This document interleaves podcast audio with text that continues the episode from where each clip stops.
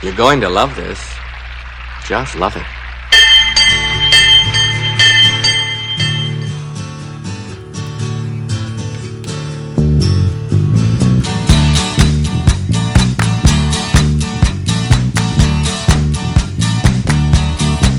Well, I don't know why I came here tonight. Oh, of course I do. I got the feeling that something ain't right. It's not.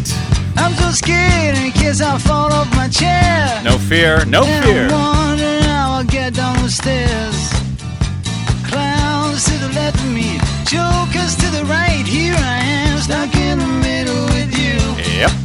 Yes, I'm stuck in the middle. Yes. I am. Stuck in the middle with you. what to do.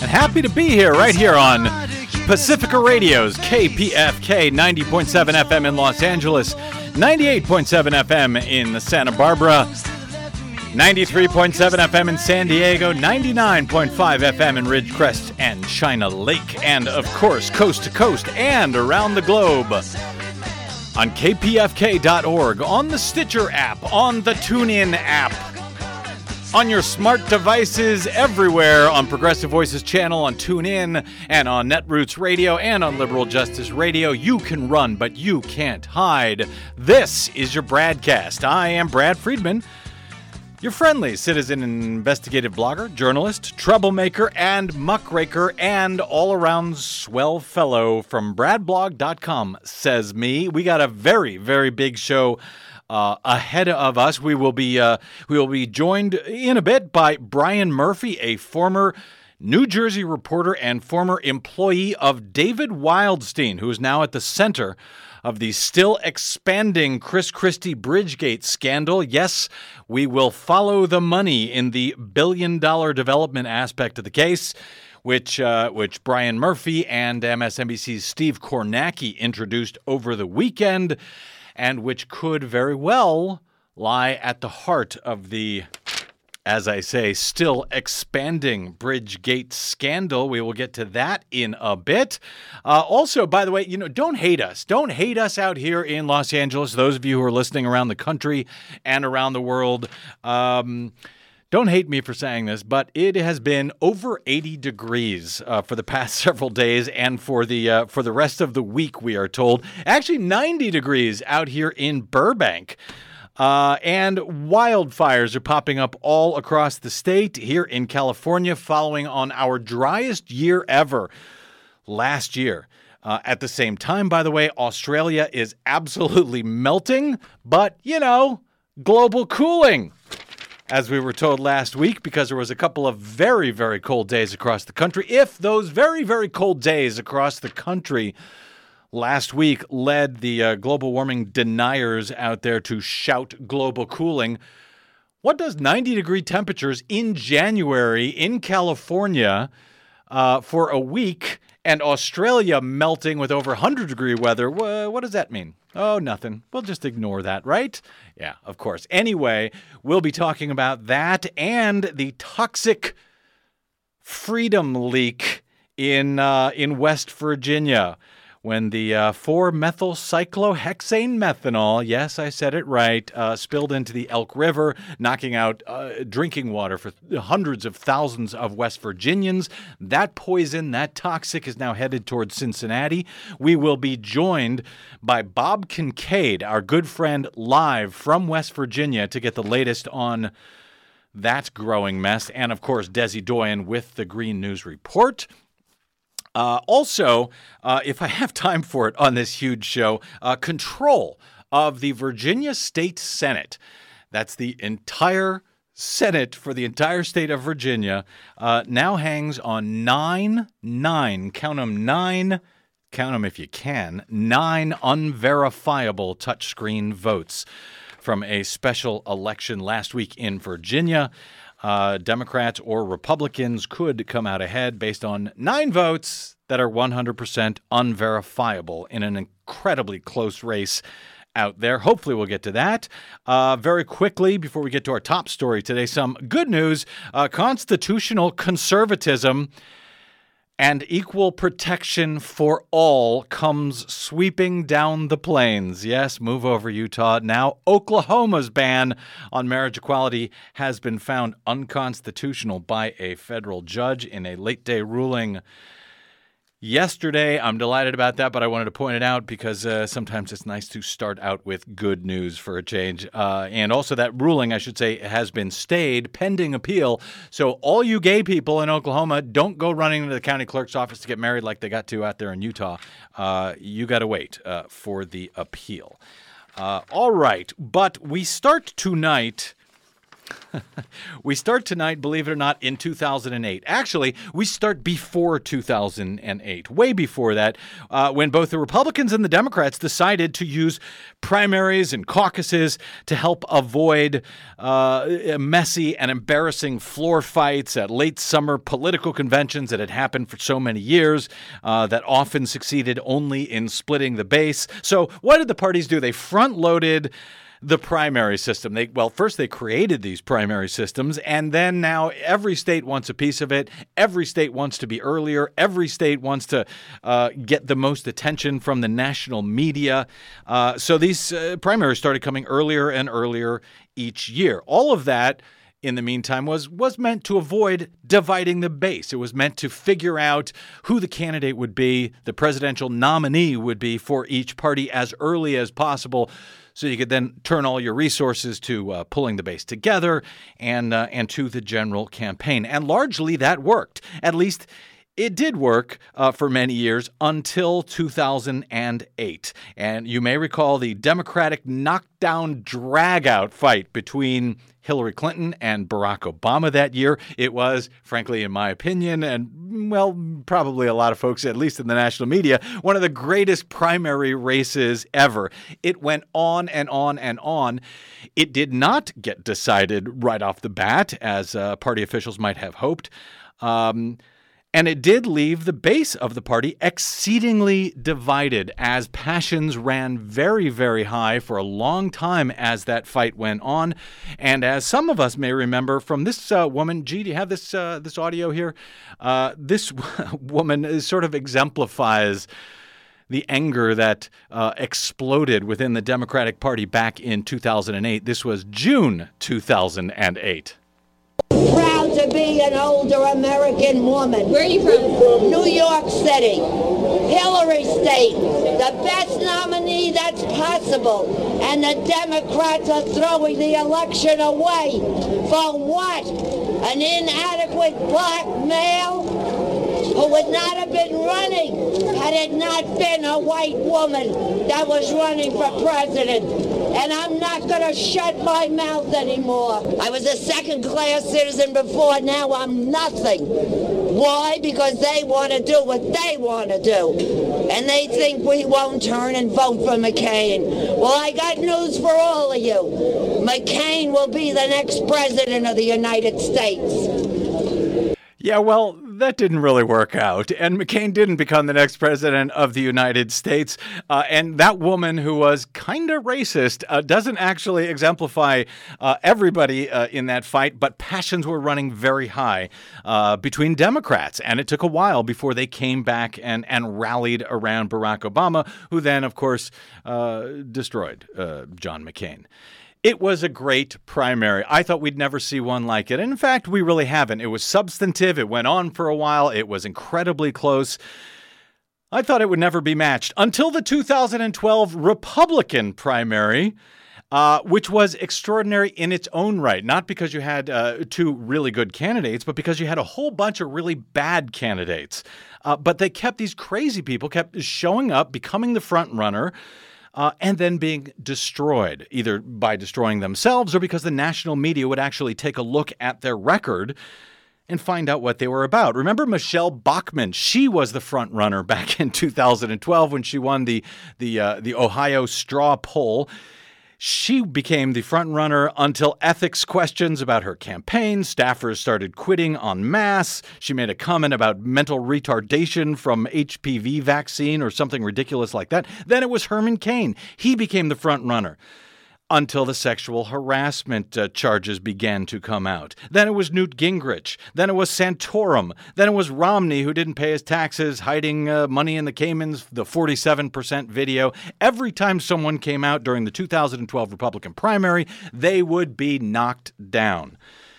Now, were they knocked down because this was the liberal media just trying to destroy these people? Well, no. In most cases, they were actually destroying themselves. All of which brings us now to the 2016 Republican primary and what happened yesterday afternoon in Trenton, New Jersey. Friends and fellow New Jerseyans. Now, the last week has certainly tested this administration. Mistakes were clearly made, and as a result, we let down the people we're entrusted to serve. I know our citizens deserve better, much better. Now, I'm the governor, and I'm ultimately responsible for all that happens on my watch, both good and bad. Now, without a doubt, we will cooperate with all appropriate inquiries to ensure that this breach of trust does not happen again. But I also want to assure the people of New Jersey today that what has occurred does not define us or our state. This administration and this legislature will not allow the work that needs to be done to improve the people's lives in New Jersey to be delayed for any reason.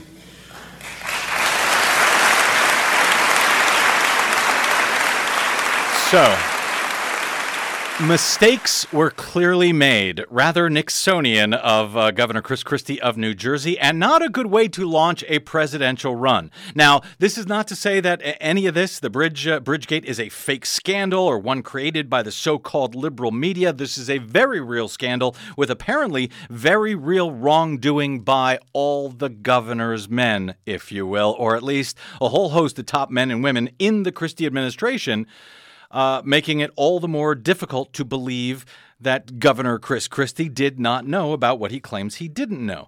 But uh, with all of those emails, all of those texts now coming out, now showing that his top administration officials knew what was going on when they shut down two out of three access lanes to the George W. Uh, George W. Bush, George Washington Bridge the GWB. We know that they knew about it. We know that they did it. We know that it was for political retribution, but we don't know why. And that's still been one of the mysteries. The, uh, the, the, initial uh, theory here was that this was done by the Christie administration as retribution against the uh, mayor of Fort Lee, New Jersey, Mike Sokolich, because he refused to endorse Chris Christie in his reelection bid, which, by the way, if true, would also be rather Nixonian, to be frank. Uh, you remember that uh, Nixon in 72 was sailing for a landslide when he decided he had to disrupt the Democratic Party, uh, going out to uh, you, know, you know get the Democratic mayor of Fort Lee to endorse you and uh, turning up political retribution against him if he doesn't. Uh, when Christie was going to win by a landslide also seems kind of nuts. Both Christie and Sokolich have said there was not any real hardball, they've claimed, for that endorsement. So, what is this all about? Why did this scandal happen? Why did the Christie administration shut down two out of three access lanes to the George Washington Bridge? And then why did they refuse to talk to the press about it and then subsequently, apparently, lie about it, as we have, uh, as we frankly we've seen in a whole bunch of Chris Christie's uh, statements and press conferences. Now, uh, there was one theory that came out last week from Rachel Maddow. She said, uh, or she speculated at least, that State Senator Loretta Weinberg, who uh, represents Fort Lee, has been a thorn in Chris Christie's side uh, for years, that perhaps she was the target of this. Um, the uh, the head of the New Jersey State Senate, the Democratic head, has uh, sort of poo-pooed that theory, and Weinberg herself has uh, neither concurred nor denied it. In the meantime, over the weekend, Another uh, explanation has come up, which may make a lot more sense. A billion dollar development that makes this story, if you thought it was straight out of The Sopranos, it really sounds like The Sopranos, where, as I recall, they had a, a waterfront storyline, a political waterfront storyline on The Sopranos. Anyway, this theory was put forward by uh, Steve Kornacki on MSNBC and by Bryan Murphy. Both of those guys worked for David Wildstein. He's the guy who was appointed by Chris Christie and who actually uh, got the order from Christie's office to shut down the bridge, writing infamously, uh, got it in the email after he was told uh, by Chris Christie's deputy secretary of state that there was, quote, time for some traffic problems in Fort Lee.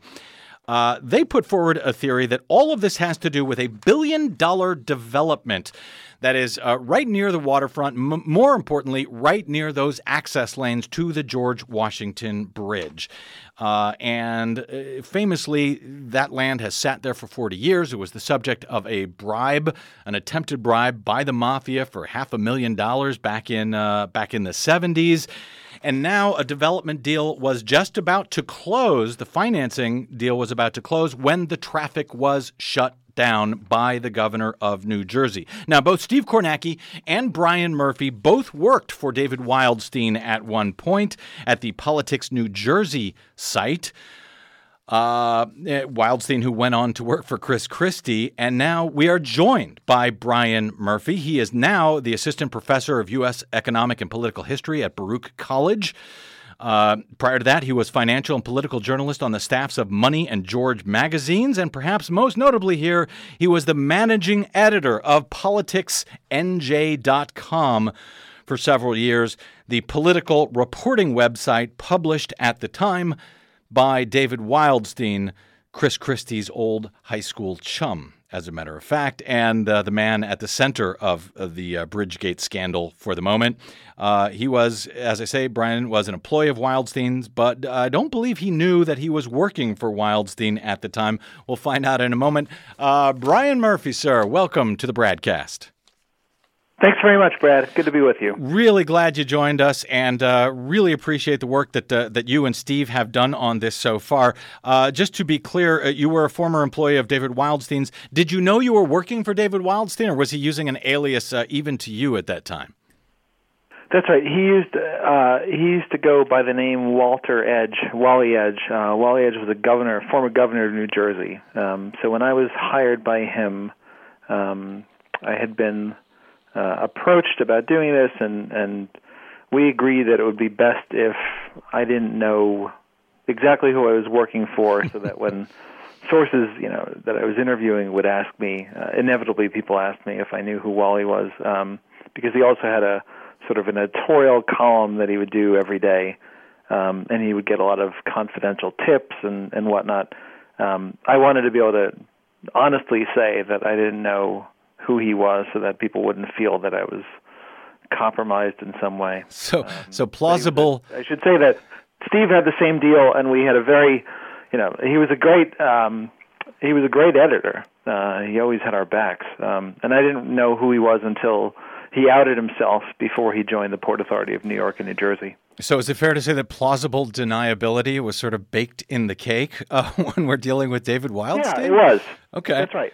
Uh, all right. Now, before I get into one of uh, a couple of the details on this billion dollar development deal that have been nagging at me since you guys brought it out. Uh, first, in, in, your opinion, I realize I'm asking you to speculate a little bit here, but would this story be national uh, if it was not for uh, for 2016 and for the presidential race? In other words, wouldn't it be like this recent Bob McDonnell scandal uh, up in Virginia, which was a, a, big and important scandal, but it's really largely stayed in Virginia? Would this be going national as you see it? If not, for uh, Christie's ambition and his uh, position as sort of the front runner for the Republicans in 2016? I mean, I, I'm not. You're asking me to comment on something a little bit beyond the realm of my expertise, since okay. now I'm a, I'm a history professor and I study institutions and, and come by it that way. But I guess that that would sound right to me. Okay. I mean, okay. The the idea that they're like a traffic jam, and you could kind of. I mean, uh, I'm enjoying following it and and thinking about this, but I do wonder how much if Christie hadn't, you know, if Christie wasn't a national, uh, didn't have a national profile, um, how much the rest of the country would really care about it. And I mean, of course, probably people in California care about things like this because uh, everybody cares about traffic. Um, yes, right. So it's kind of a. I spent a lot of time. I've spent a lot of time in my life thinking about traffic. Um, often when I'm sitting in traffic near the George Washington Bridge. yes, um, they've they've touched I, a nerve for I us. I don't really know how much play that would have um, everywhere else. Uh, yeah, that's that's kind of what I think. Uh, and not to say this is not an important scandal uh, and a very real one, because I, I think it actually uh, highlights you know, this is a guy who worked with uh, George W. Bush in the Bush administration, where they played hardball, where you know, uh, you know, they're willing to out a, a, CIA agent apparently if they go up against the administration.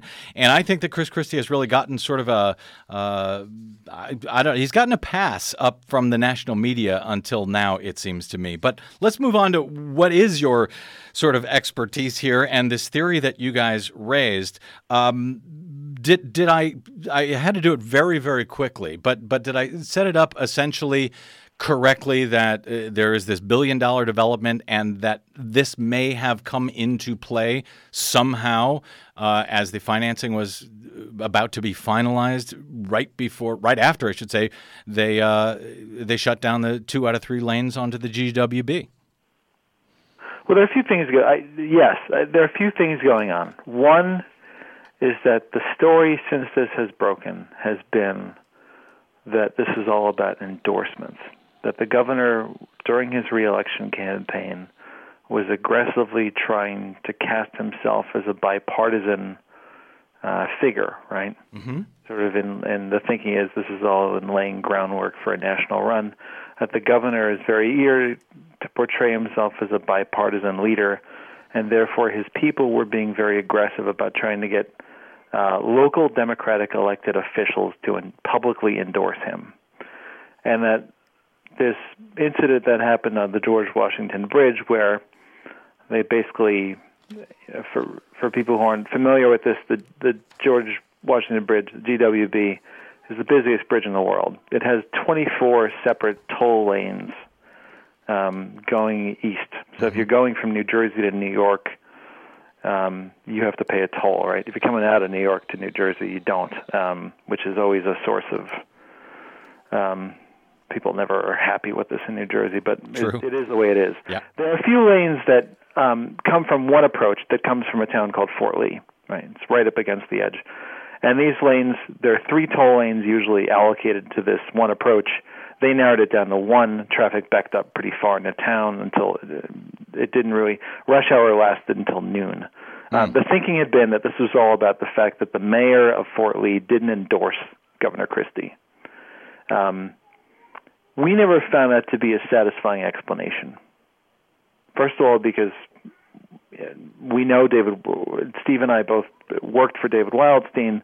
I knew, and I, I'm friends with another the, uh, another figure in this, uh, a guy named Bill Baroni, who was the deputy executive director at the Port Authority.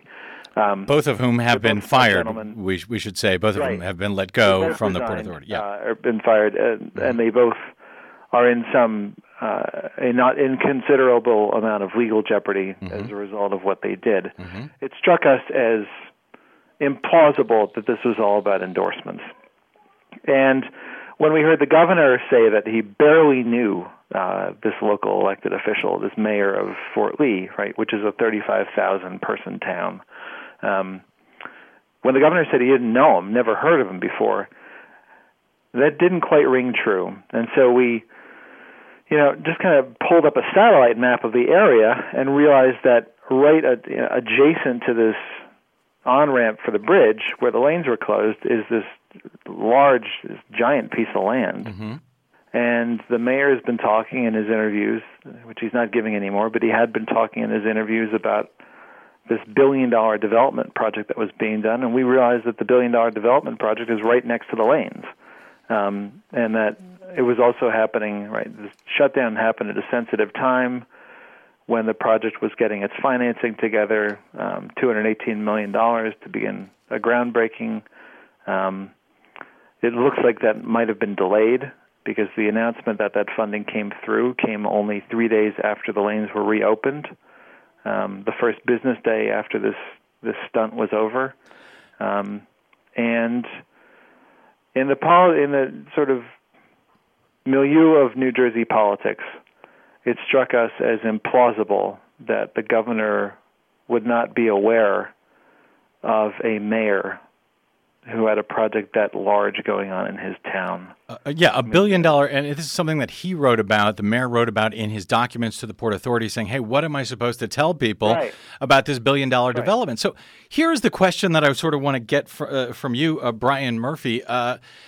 As I heard your theory, I thought, "Oh, that sounds plausible. It sounds like an old, you know, follow the money uh, sort of uh, aspect of this scandal."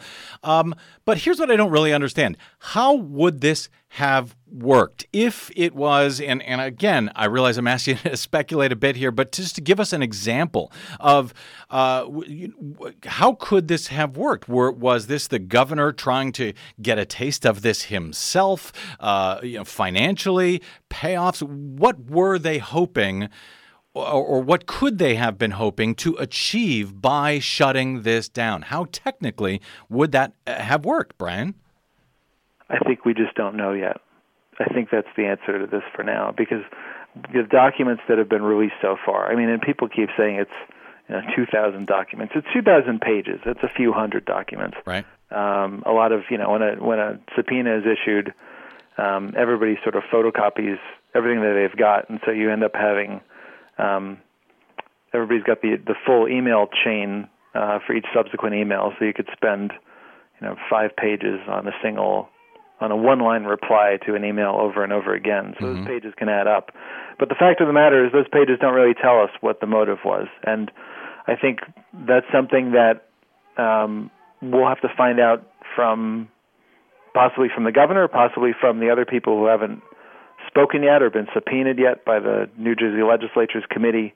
Uh, it's just too soon to tell at this point. But it it does just seem unlikely that this is all about endorsements. Um, this was a very coordinated effort at the Port Authority by the governor's appointees there.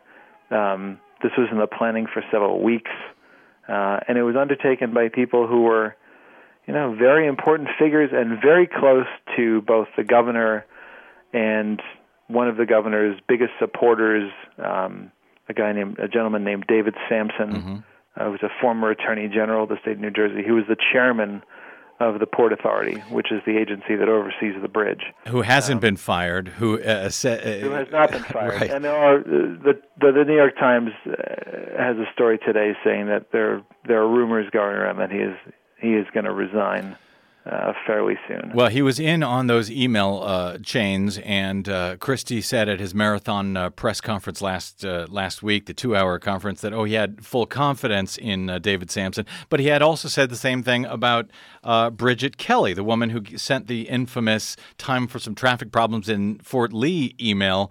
You know, until those documents came out, Christie had confidence in her as well. Knowing New Jersey politics as you do. Um, one thing has one other thing I should say perhaps has troubled me here, uh, Bryan. Um, Mike Sokolich, at the beginning, it seemed like he did not want to speak to the media at all. Didn't want to, this to get public, even himself. Uh, he said, "You know, can I have a private meeting?" Do you have concerns that there's something else? I shouldn't say something else, but something built into, related to this billion dollar development, the Hudson Lights project, as they call it, uh, wh- where the, the Democratic mayor could somehow be involved in this, could know a lot more than he's currently telling us publicly? It's possible. I mean, it's always it's always possible. I I suspect that he didn't want to. I think the for now the more um, I think the more benign explanation is that the mayor didn't want to scare off um, didn't want to scare off investors and didn't want to make a spectacle of this. Uh, because again, this is when some of the fundraising, uh, the roundup was going on among the investors, um, who you know, our our understanding of this is that there weren't people prepared to back out yet, but there were certainly people who were nervous. Um, and I think the mayor just wanted uh, the more likely explanation, uh, or the the more innocent explanation. I think for now is that uh, the mayor simply didn't want to do anything that was going to make a, a big spectacle of this and draw attention to it and uh, scare away investors at a fairly fragile point uh, in the fundraising and um, so the, the financing of this uh, project. That is the certainly the uh, the, the less nefarious uh, take on it, and uh, uh and hopefully it is the case. But uh, I, I, I hope people keep their eyes on that, and and he can a mayor can also be uh, public records requests can be made for a mayor, can they not as well? Yes, they can. Sure. Because I haven't seen any of those happening yet, so that could be interesting. Last question for you, Bryan. I'm sure they're. Yeah. I'm, I'm sure they're going on. Uh, yeah, I'd like to see that. Uh, last question for you before I let you go, Bryan. Really appreciate your time this afternoon. Um, as far as you know, in New Jersey, New Jersey law, can a governor? I know there's going to be, uh, uh you know, there are a lot of subpoenas out. There's going to be more coming. There's going to be uh, there's state investigations, federal criminal investigations surrounding this. But as far as you know, according to New Jersey law, can a sitting governor be subpoenaed to testify uh, to the state uh, assembly or, or state senate, or does that at that point constitute impeachment, as far as you know? You know that I do not know. Uh, okay. Uh, I haven't actually looked at that, and I'm not sure if I'm not sure what the answer to that is. That's okay, the, that's the. yeah. I'm afraid. I'm afraid that's the answer. I just have to give you. I'm not. You know, I I didn't know much about um, I hadn't in the time that I covered uh, New Jersey politics. I hadn't seen a committee granted subpoena power. Uh, so it's a special act. It's not like a, in the case of the state legislature in New Jersey, it's not like Congress where there's the automatic inherent statutory authority for the um, for the body to to issue subpoenas. They have to create a special mm they have to basically uh, pass a special act, uh, a special resolution, and then do that. So I'm actually not sure what the answer to that is. And even if they did compel, even if they did issue a subpoena to him to testify, um, I'm not sure what the governor's privileges are um, to to argue against that or or fight it. Um, right. I don't know what the you know the, right now that the you know, the the dynamic within the state legislature is complicated in that Governor Christie has alliances among many Democrats uh, in North and South Jersey. Mm-hmm. It's a small state, but there are there sort of is a dividing line. Um, and right now, he's got a lot of friends in the South Jersey Democratic and South Jersey Democratic circles, and that kind of uh, extends into alliances into the north part of the state. Uh, the state senate is headed by a man who is very friendly with the governor. Mm-hmm.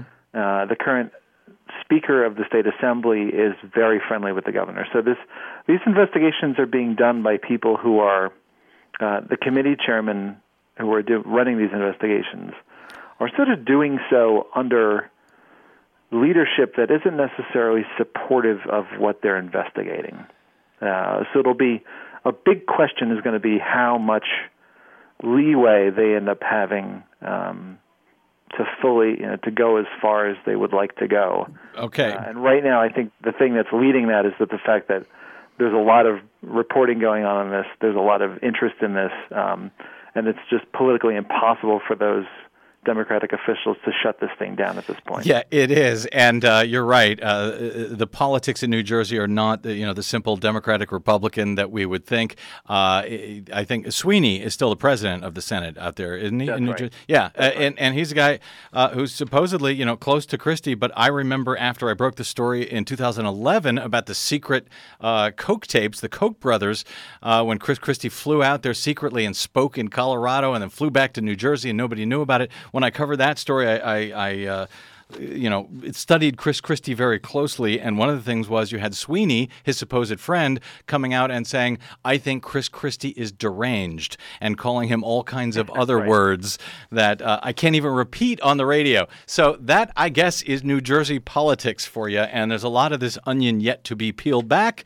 But Bryan Murphy, assistant professor of U.S. economic and political history at Baruch College, former employee of the now infamous David Wildstein at politicsnewjersey.com. Bryan, I really appreciate your uh, your time this afternoon, and uh, we may be talking uh, in, in, the weeks and months ahead as this drip drip drips out uh, as investigations move forward. Happy to be with you. Thank you very much for having me on. All right. Thank you, Bryan.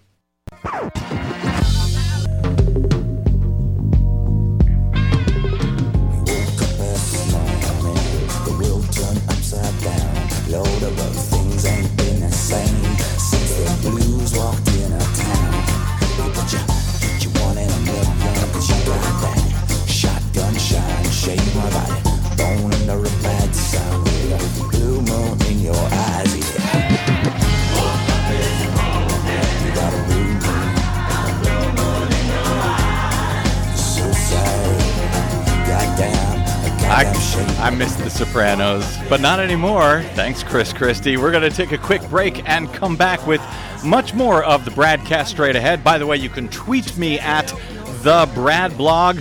We're back with Desi Doyen and the Green News, and then live from West Virginia, Bob Kincaid on the Freedom Spill in the Elk River. All of that straight ahead. This is the BradCast. I'm Brad Friedman. Stay tuned.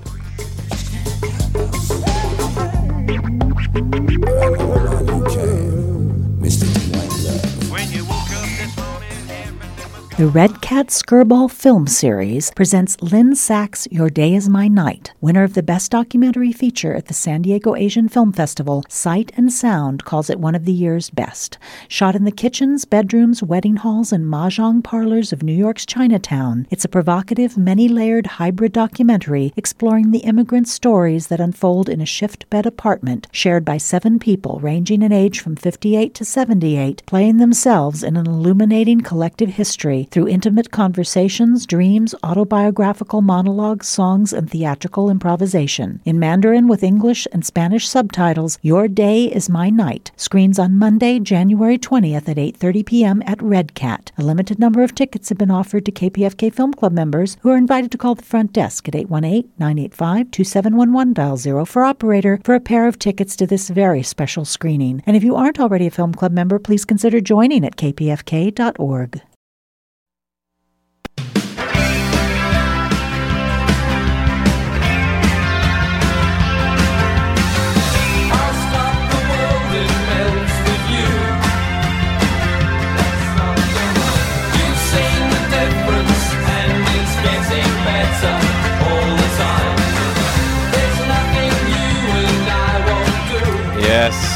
melting for you right here on the BradCast on KPFK. Brad Friedman from BradBlog.com. We're going to get to Desi Doyen and the Green News Report and the West Virginia spill in a moment, along with Bob Kincaid, who will join us live uh, from West uh, West Virginia. But very quickly, I'll point you to BradBlog.com uh, for the details on this story. But uh, if you listen to the BradCast, you know we covered in great detail the uh, the Attorney General's race in uh, not West Virginia, but in Virginia near the end of the year. An incredibly close race. Uh, 2.2 million votes cast. It came down to like 130, 165 votes initially after election night. Uh, that was eventually resolved through what they call a recount in Virginia uh, which suffices for a recount, where most of the votes are cast on uh, 100% unverifiable touchscreen systems. Uh, though a lot of them were paper ballots uh, in in uh, in that particular race. Now we've got races for the special elections to replace the Democratic senator, uh, two Democratic state senators actually, who uh, who won those races. One was uh, the lieutenant governor. One was the attorney general. Uh, the Democrats ended up winning after this so-called rec- recount. And last week we had a special election in one of the districts, uh, state senate district uh, six out there.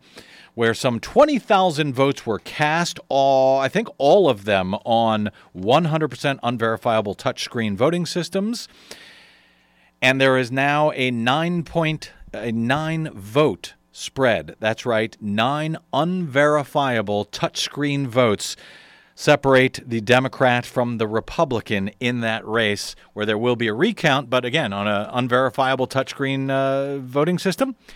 Recounts mean nothing. They take out the uh, the original tape that they used to print out the results, and they check them again. Uh, so likely, the Democrat, who is now ahead by nine unverifiable touchscreen votes, will end up being the winner. But who knows when you've only got nine votes and you can't actually count any of them. Check that full story at bradblog.com as that one moves forward and as the uh, the un, undeniable recount will uh, certainly take place momentarily. Okay, Desi, we played your theme song. We got to get to the Green News Report uh, and Bob Kincaid. Uh, anything we need to know before we uh, set up what happened in West Virginia, and then we'll we'll talk with Bob a little bit about it. Uh, What's well, the essentially, latest? it's that they've lifted the ban in phases, so it's not completely open for most people in West Virginia. About at this point, about 39, maybe 40 percent of folks have their water back, but many are complaining that they still smell that that uh, licorice smell. So they're wondering uh, what is exactly the standard that says that it's safe to drink, because nobody seems to really know. That's Yeah. the disturbing lack of data on these particular chemicals. We don't have it. freedom. Let's uh, let's run this Green News Report, and then we'll be joined by Bob Kincaid live from West Virginia. Uh, I would uh, like to add my thanks to the citizens of West Virginia for their continued patience during the water crisis. Tap water ban lifted in West Virginia after chemical spill, but serious questions remain. Solar beats natural gas in Minnesota. Google is moving into your house. Plus, Please don't pimp the pine lands. New Jersey's last wilderness saved from fossil fuels. All of those pimps and more straight ahead. From BradBlog.com, I'm Brad Friedman. And I'm Desi Doyen. Stand by for six minutes of independent green news, politics, analysis, and snarky comment. Never realize how much you need water until you don't have water. or until all of your water is filled with 4-methylcyclohexane methanol because you refuse to regulate it. Because, you know, freedom. This is your Green News Report.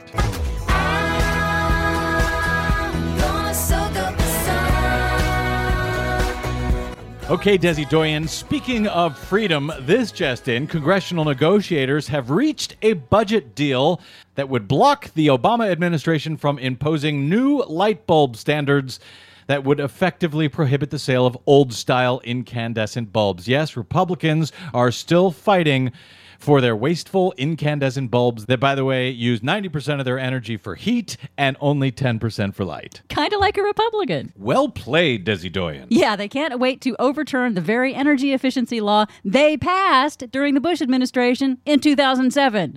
Well, speaking of dim bulbs, what other news do you have for us today? Well, tap water is on its way to being safe to use again for residents and businesses in West Virginia, five days after thousands of gallons of a toxic chemical used to process coal spilled into the Elk River, the primary source of drinking water for nearly 300,000 people, forcing a total shutdown of hospitals, schools, and businesses around Charleston. The company that owns the tank farm, Freedom Industries, yes, that's their oh, name, man. did not inform state environment officials or the water company about the spill. That's according to the CEO of the water company, West Virginia American Water, Jeff McIntyre.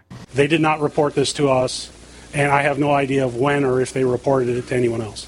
Luckily, so far, no serious injuries reported from the spill. A federal investigation has begun into how this happened, including why hazardous chemical storage tanks were located on the banks of a major river upstream of an intake pipe that draws water from the river for the entire region. Because Liberty, Desi. well, apparently it's much too close to stop or dilute the chemical before it entered and contaminated the whole water system. you keep calling it the chemical. What's the name of that chemical, Desi? You said it earlier. Why don't you say it? 4-methylcyclohexane methanol? Yes. Was that so hard? Yes.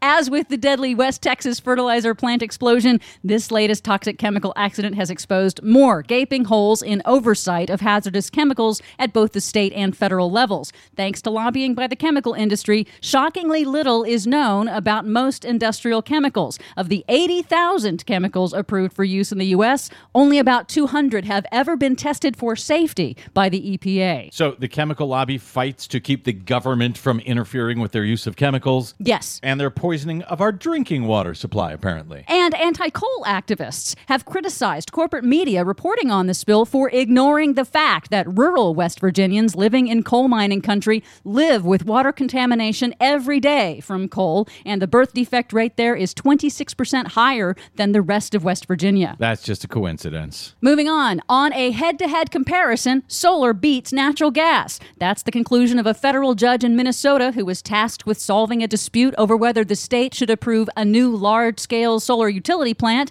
or new natural gas. In a cost benefit analysis, the judge found that solar energy's benefits outweighed the lower price of natural gas over the long term.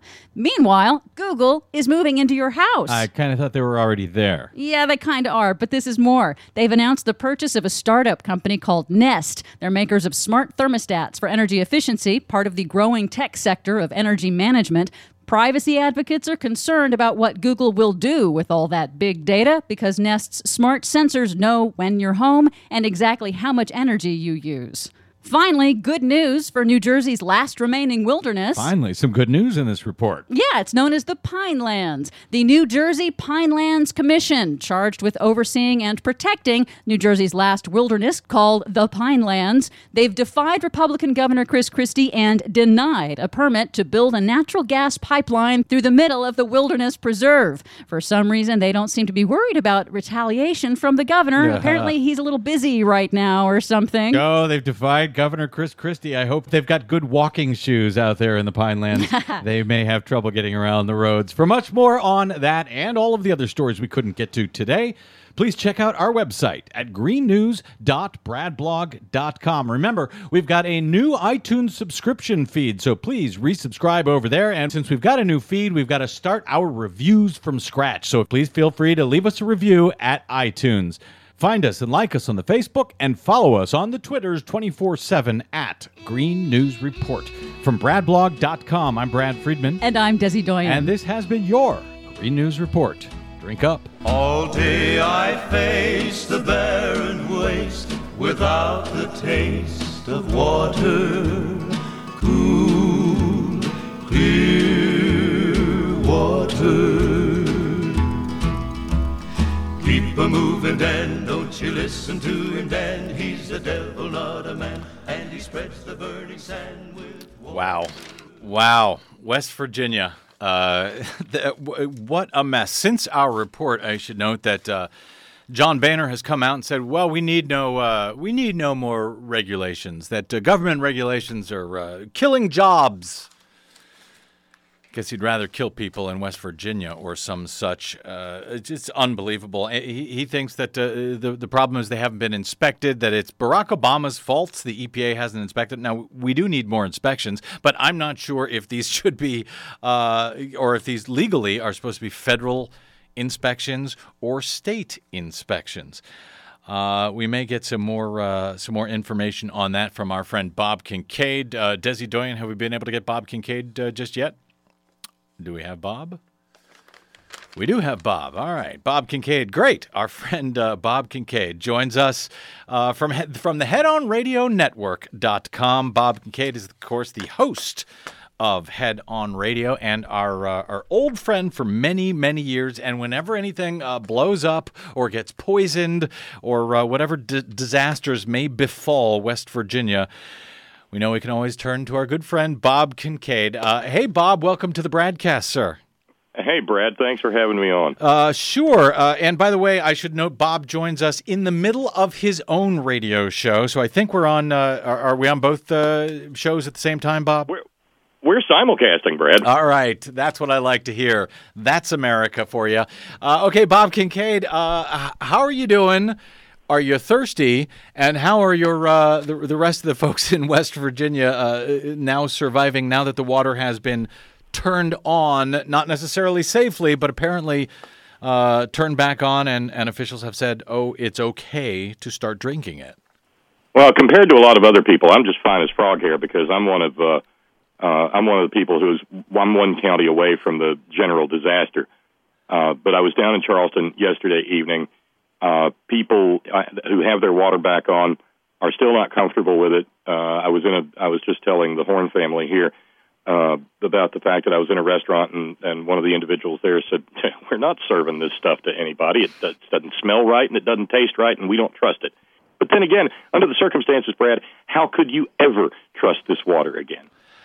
Uh, yeah, because what's happened is, uh, as I understand it, uh, there, there's really no way to clean this up. I mean, they're just sort of watching it float down the river, uh, down the Elk River towards Cincinnati, where officials there are now becoming concerned about this uh, about this chemical. Correct? Absolutely. And just to just to add insult to injury, we were just now discussing the fact that the Charleston Gazette has reported that people uh, who have septic systems instead of public sewers, Mhm. In the course of flushing, uh, trying Mhm. to flush this stuff out of their lines, are being told simply to dump the water on the ground. That that's what they're being told by officials or or, or by the, the chemical company here.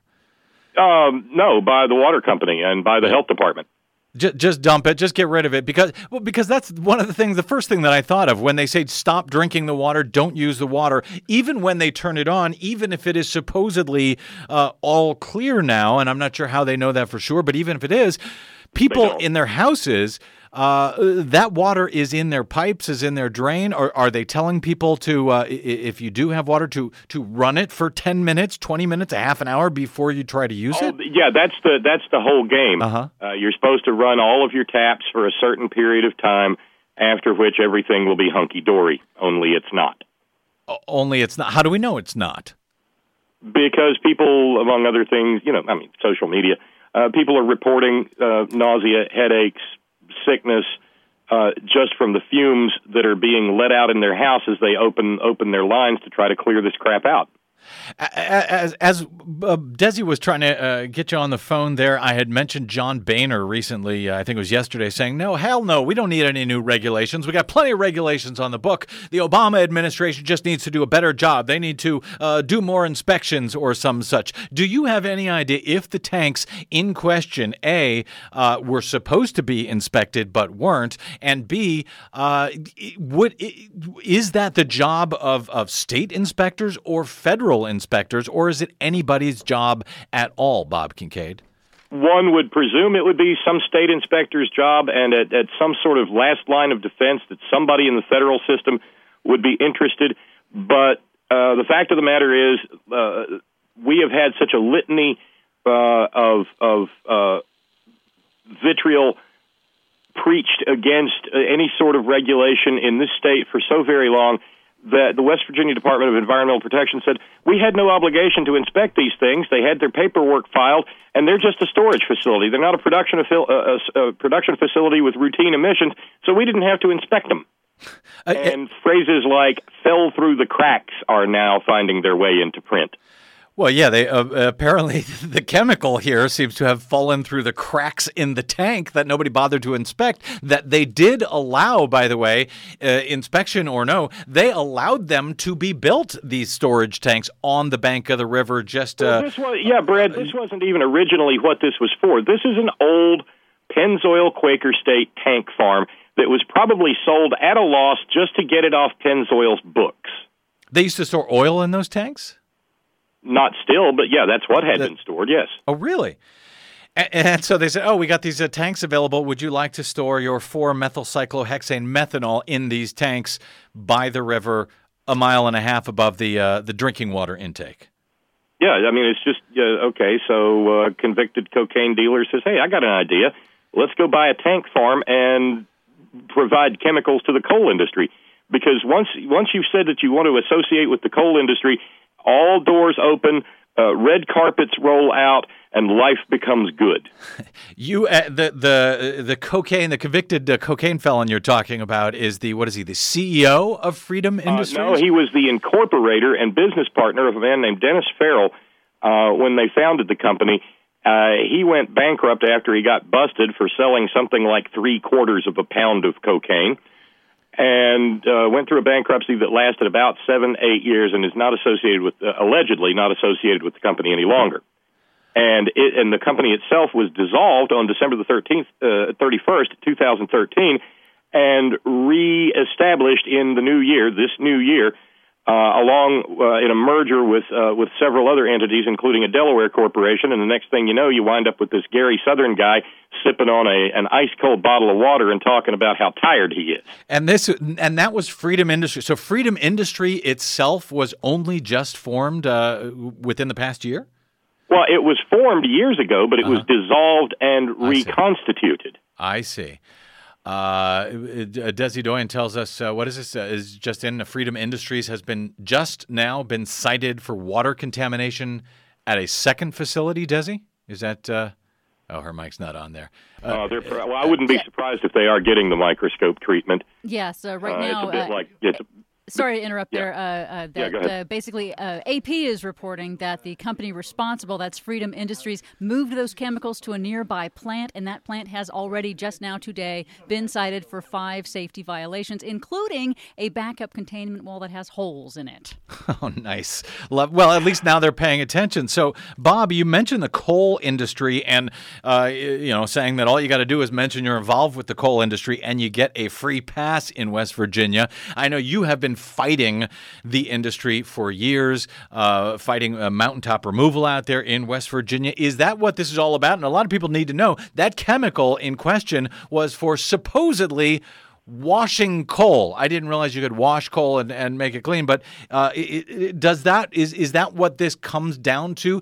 Coal and the coal industry in West Virginia, or is this about just uh, you know freedom and lack of regulations and do any goddamn thing you want uh, when it comes to Virginia? It's coal, it's coal Brad. Um, as uh, the West Virginia Coal Association tweeted on Friday, if it's good enough to wash coal, it's good enough to wash me. Th- that's a real tweet. That well, they've since scrubbed it, but yeah, it was a real tweet. Uh, wow.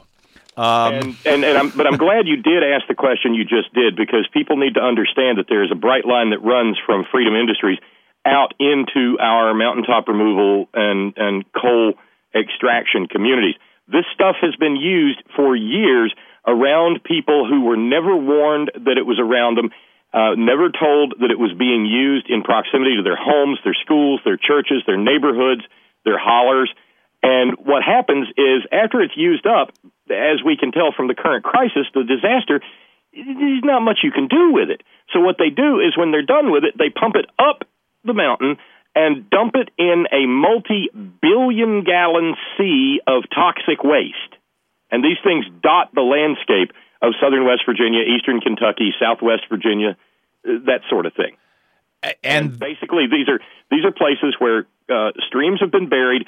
An earthen dam, in one case, larger than Hoover Dam itself, an earthen dam has been constructed, and and and billions of gallons of, of this stuff are just sitting there.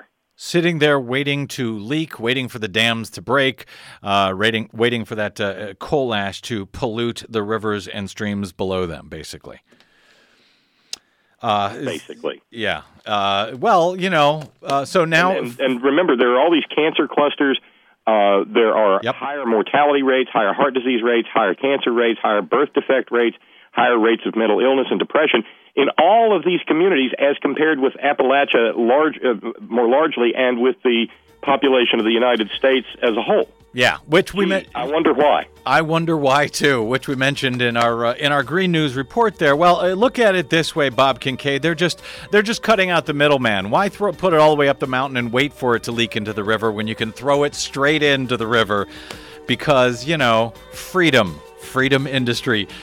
Bob Kincaid of the Head On Radio Network, headonradionetwork.com. You want to listen to Bob every night when you can, particularly on topics like this. Uh, so great to talk to you, Bob. Let's try to talk sometime when there isn't an ongoing disaster, shall we? That would just be real fun, Brad. Thanks. Thanks, Bob. Bob Kincaid. My thanks also to my producer today, Desi Doyen, uh, and uh, our G, our soundboard operator, and Bryan Murphy of Baruch College. Uh, for uh, his conversation about David Wildstein and the Bridgegate scandal. Much more on all of that straight ahead. We'll be back with you, same Brad time, same Brad channel next week. Until then, you can find me on the Twitters at the Brad Blog and at bradblog.com. I'm Brad Friedman. Brother, good night, America.